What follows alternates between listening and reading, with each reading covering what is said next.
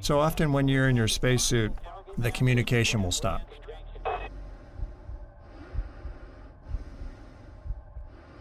And so all you have is the sound of the spacesuit and of your own breathing and heart. And it's much like when you're listening to a radio broadcast, it's kind of like dead air. One of my flights to the Hubble Space Telescope, I had a very clever commander who had the foresight to think about bringing the soundtrack from 2001 A Space Odyssey. And he played that song when we were just about to redeploy the Hubble Space Telescope.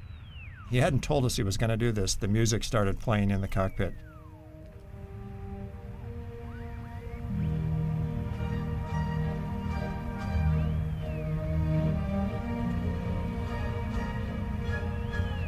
Just as we let go of the Hubble Space Telescope, and it flew right over the top of the cockpit as it flew away. And I'll never forget that moment. It was just this incredible experience.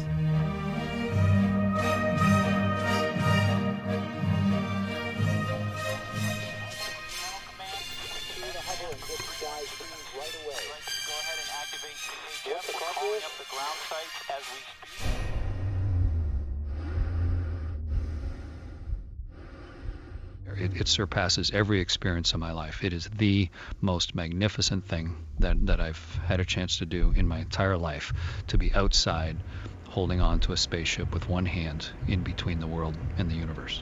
And I, I count myself immensely lucky to have actually done that twice. You're going out there for some serious work, and it is dangerous. You know, you are in space. And then, of course, there's the actual choreography of how you're going to go out and change out these parts or do whatever you need to do out in space.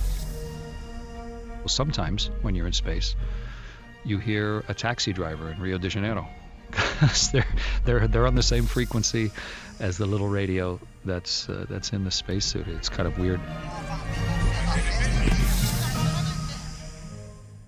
When I was on the space station, um, I did miss some of the sounds or the smells that, that you have on, on Earth, specifically because you don't have them. Spacewalking is like nothing else. It's maybe very slightly like scuba diving, but but if you could somehow combine scuba diving with mountain climbing and small engine repair, I'm Glenn Freemantle. I'm working in the movies as a sound designer, sound supervisor. I worked a film called Gravity, which I was very lucky enough to win an Academy Award and a British Academy Award as well. You can create um, unease, sort of senses of joy, scare. You can do all these things with sound. You using the sound to, to draw people into what you want them to be feeling. I was approached by um, Alfonso Cuaron to go and meet him. He's the director of uh, Gravity, and I remember him sitting down. He said, "Well, we've got a problem, really." He said, "Because uh, there is no sound in space. So what are we going to do?" You know. When you take the picture away, I think they sound cool. I hope that when real astronauts listen to it, they feel a sense. I mean, not ever been there. I can't be 100% sure but we did try to make it feel as real as possible from the perspective that we have. Greetings. My name is Steve Smith. I'm a NASA astronaut. I have had the opportunity to fly in space four times and do seven spacewalks. Well, thank you so much for sending the clip from Gravity where there was a drilling sequence going on. And I can tell you that the, the hair basically stood up on my arms because it brought back so many memories of spacewalks for a couple reasons. One is the clip showed how, in general, the, the, the noise that we experience here on Earth in our daily lives was gone. It was kind of a quiet moment with this humming in the background. But then occasionally you would hear something more come up. It was almost like a, a shudder or an echo uh, from the activities going outside, and that's exactly what space flight is like when you're doing a spacewalk. You can't hear sounds come to you as you can without a helmet on and with air surrounding you. Instead, they're kind of transferred to you as a vibration. So, in this sound clip, for example, there was some drilling going on, and it was almost like a vibration coming in. Hi, my name's uh, Chris Hadfield. I was an astronaut with uh, the Canadian Space Agency for 21 years and uh, flew in space three times, did two spacewalks, and commanded the International Space Station. And, and some people also know me by, uh, by uh, doing a cover of a David Bowie tune. Most of the stuff that we do in space, you can do inside. But once in a while, we have to go outside and do things by hand. It requires human dexterity or human cleverness. If you're buying uh, life insurance as an astronaut, one of the main questions that Lloyd's of London asks you is, uh, Are you doing any spacewalks? Because the premiums go up. It's a dangerous thing to do because you don't have the protection of the spaceship anymore, just the cloth of the spacesuit itself.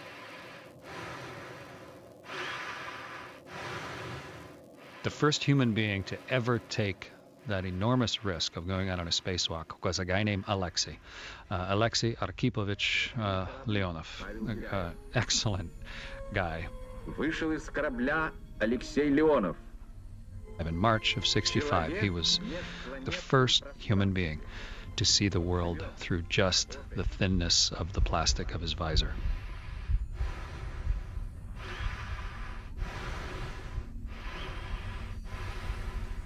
When the, the Soviets and Alexei did their very first spacewalk, they had no idea what they were doing. They'd guessed, you know, and they, they'd tried to pretend and simulate on the world, but they had nobody to ask.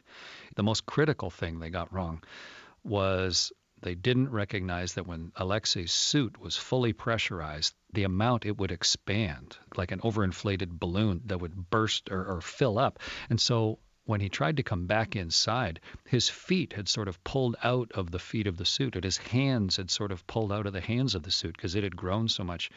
He depressurized his suit part way, and through a huge physical effort, managed to worm him, his way back inside. He and his crewmate got the hatch closed and repressurized, and he survived it. He was only outside for a little over 12 minutes. It was the very first step out into the rest of the universe. He barely survived it, but uh, 50 years ago, that was what Alexei did. When Ed White did the first American spacewalk, shortly after Alexei Leonov's initial spacewalk for the Russians, it was recorded live. And if you listen to the audio of this spacewalk, he is very emotional, very happy. Okay, I'm out. Okay, he's out. He's close free.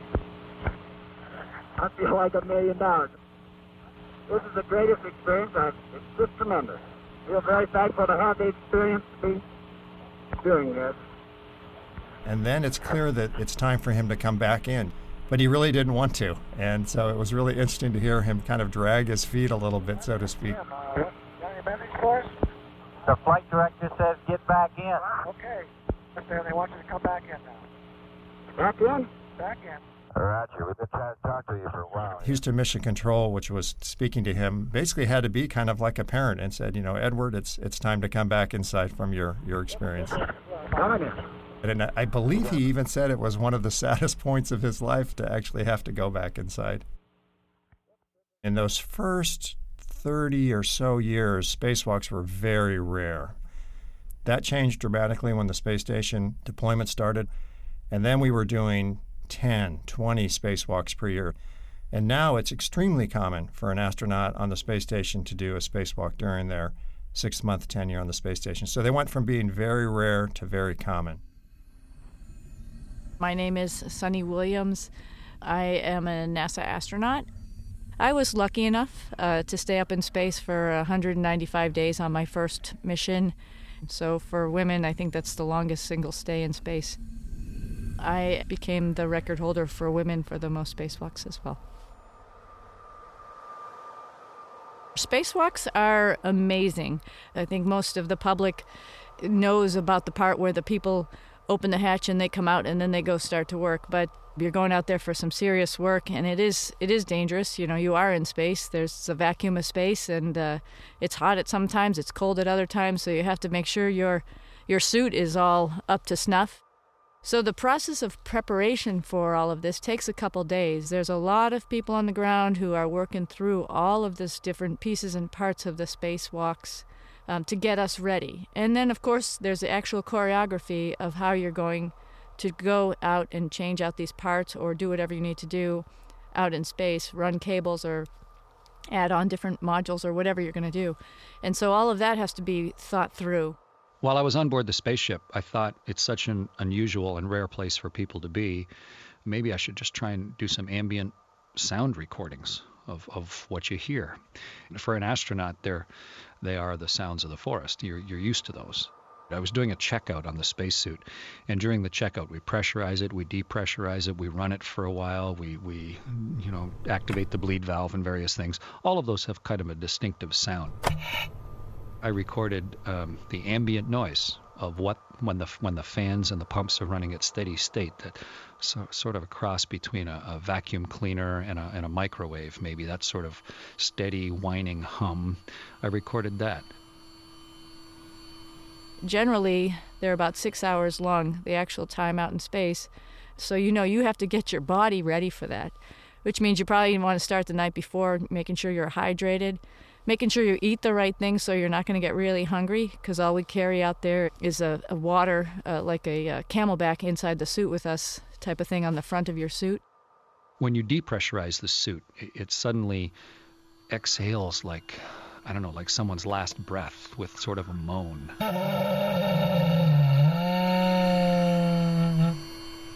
It's just it's a really mournful sound.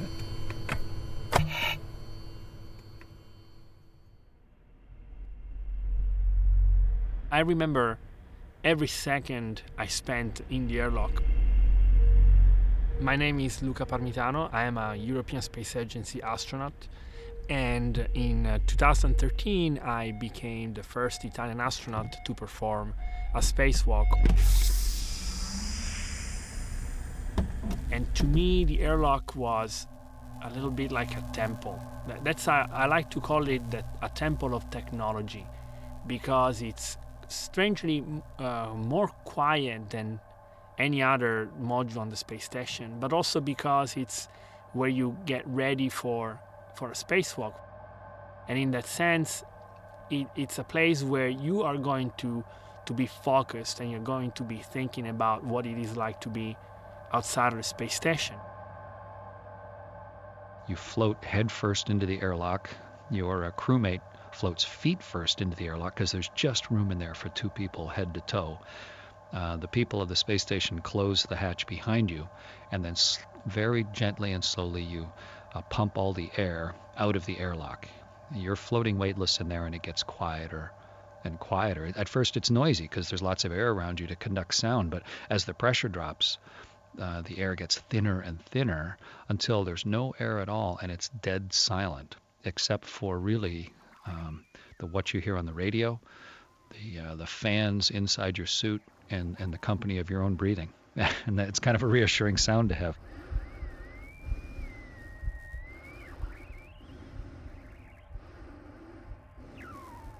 I reached down and turned what looks sort of like like you see on a ship where someone turns this big heavy metal wheel and it and it spins something that looks like a big manhole hatch to open. That's what we go through to go outside, a big circular hatch. And then you reach through that huge hole you've created in the side of your spaceship and there's just some fabric on the outside to so like a like a sun shield. You push that fabric panel out of the way and then instantaneously you're at the doorstep of the universe.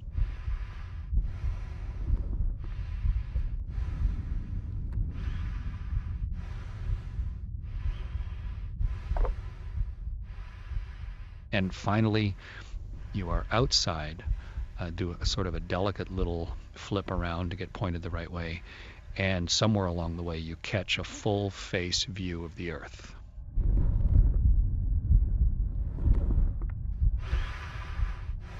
whatever you thought the world looked like, it is more magnificent than that. And it's textured and nuanced. It looks nothing like a shiny, smooth globe or or a map where all the countries are different colors and north is always up. It is this great living, um, miraculous thing. And it stops your thought.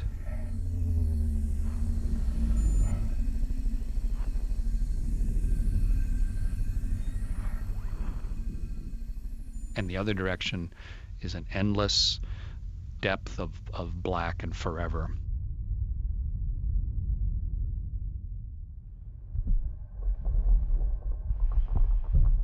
And, and, then you realize, oh, geez, I came out here to do a bunch of work, and you, and you start gathering what you're doing and get your tools and start to get back on the timeline and the choreography of what you've practiced.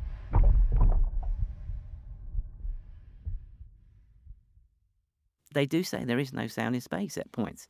You know, if I had the opportunity to space walk, what I feel, I would imagine it's really isolating and in this sort of like black mass of silence, really, that it is up there. All your senses must be on a pretty high alert, I would imagine.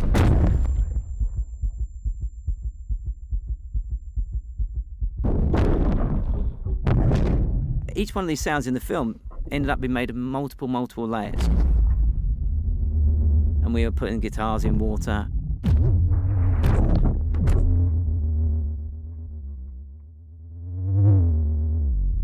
a spacesuit. We recorded things through the spacesuit. Inside the suit, there is air. So Sam will travel through that. And then figuring out how to do it. But how to do it believable.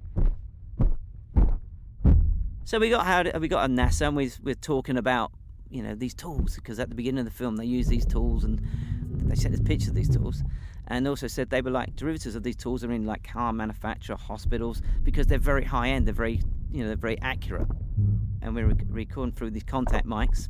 So for a whole day, we went and stuck these mics on everything, every piece of machinery we could. Every, anything that would create this sound that we were recording through something, we would try. You bang the side of the ship or whatever you're doing, or you're holding the, one of those tools, the vibration that you would hear would resonate through that suit into the air inside the spacesuit, and then you would conceive the sound through that. And that's exactly what happens when you're on a spacewalk. Sometimes when we wanted to speak to each other, we would just tap on the structure that the person was holding on to, because that way you didn't have to use the voice communication link, but the vibration along that structure would go to the other crew member and through their hand and kind of vibrate up their arm into their spacesuit and into their knowledge level. I came back inside after my spacewalk and I said, "Wow, you, you know, you guys, I could hear when the when the motor started running." And I got a funny look and I can't remember who exactly said, "You can't hear anything in space. What are you talking about?" What was I missing? What was that? It must have been something in the suit. And then I stopped and thought about it for a little while and I think I think I was right, actually. My hand was on the handrail of the mass canister. The mass canister obviously was in contact with the platform which held the motor, and I could feel all that vibration and I could hear it.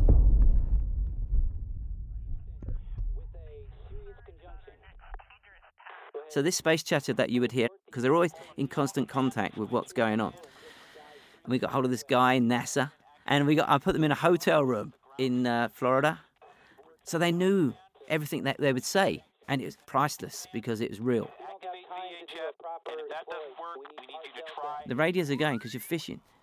You know, you want someone to be on the other end of it. You're hoping that sound's going to turn into a voice. And that's that feeling of, oh, God, am I going to be rescued or yeah, am I going to live or whatever.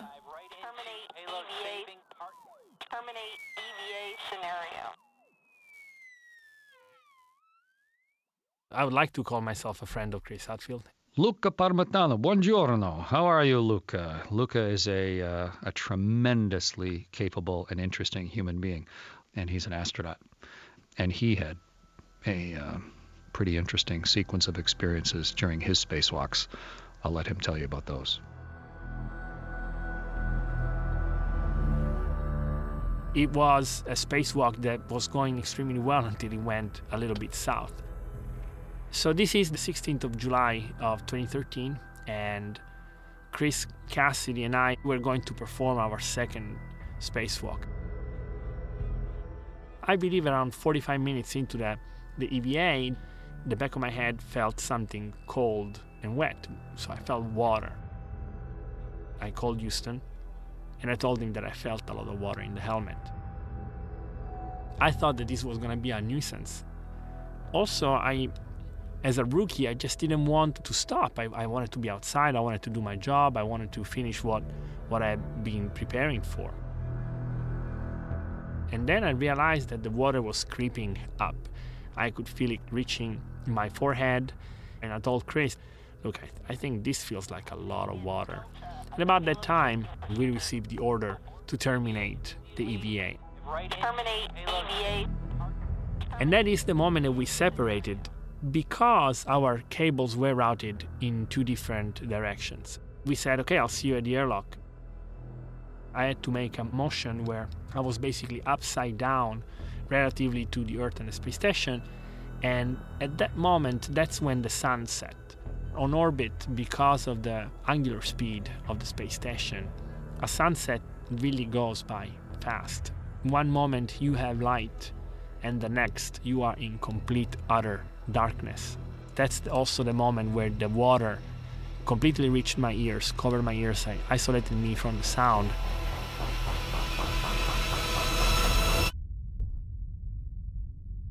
And soon enough, I found out that I couldn't even talk because when I told Chris and the ground that, that I that I couldn't see my position, they didn't reply. They they didn't hear me. How long would I have before the water completely uh, filled up my helmet and I couldn't breathe anymore? And so I decided that I had to find my way back on my own, even though I couldn't see anything. Now this is where hours and hours, countless hours, hundreds of hours of training come into play because even though I couldn't see exactly where I was going, I could picture it in my mind and also because of the safety tether, I could feel a little bit of a pull. When I did get to the airlock, luckily the light inside is always on. I could at least see through the water in the inside of the airlock. And so I went inside and then I felt Chris coming inside. And the next thing I know is that Chris is squeezing my hand and I, I squeeze it back. Chris was making sure that I was still alive. Next thing I know is that the repressurization is complete. They, hop, they open the, the hatch and they pull me out of the airlock and they take the helmet off and they start wiping my face and all this water is flying around in bubbles and the look on their faces they looked so worried and so relieved at the same time I always say that that was a very good day for for spaceflight. We learned something that we didn't know. You know, the next design of, a spacesuit will not have this problem. It will have other problems, but not this one. People ask me, how did you stay calm? How didn't you panic? And the reason is because I, I knew my capabilities, I knew the space station, I knew my suit, and so I, rather than focusing on the problem, I was thinking about the solution.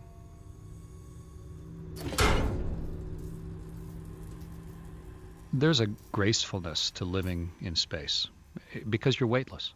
You are suddenly this beautiful, elegant, three dimensionally moving superhero of a character that can fly. And, and not fly majestically, just fly magically.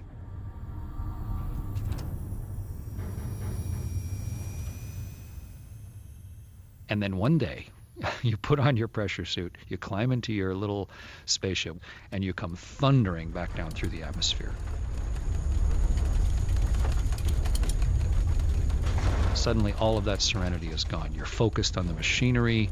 Gravity re-exerts its uh, oppression on you of squishing you down into your chair. There's the great noise of coming back into the atmosphere, roar like a train, and then wham, you're back on Earth.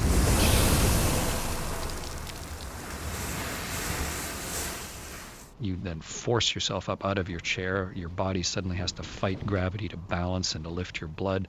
You open up the hatch, and you are surrounded by all noisy, uh, undirected, multicolored um, people.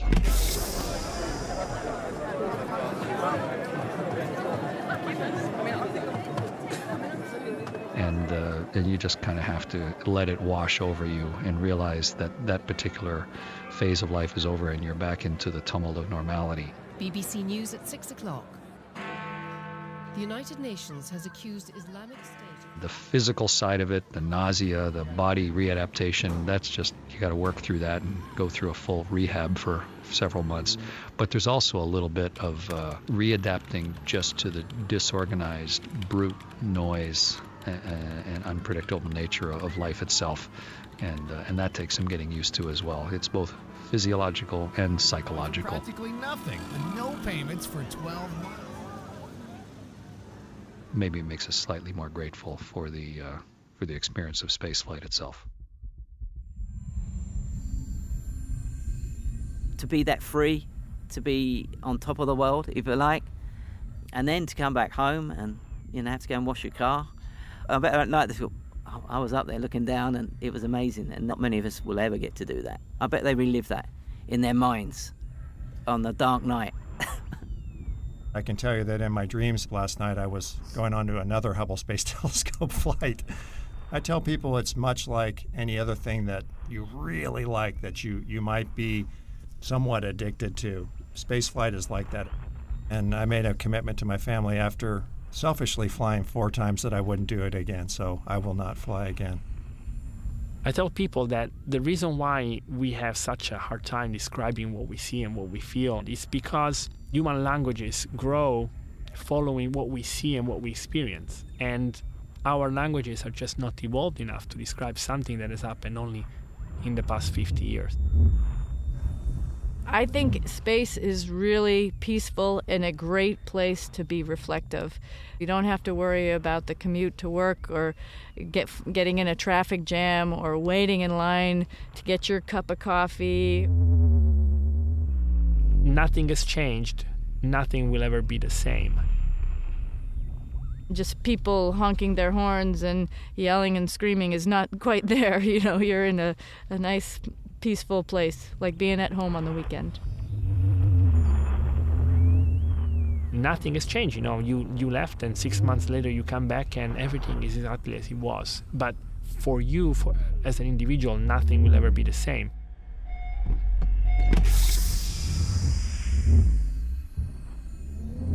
Instantaneously, you're at the doorstep of the universe and somewhere along the way you catch a full face view of the earth. And it stops your thought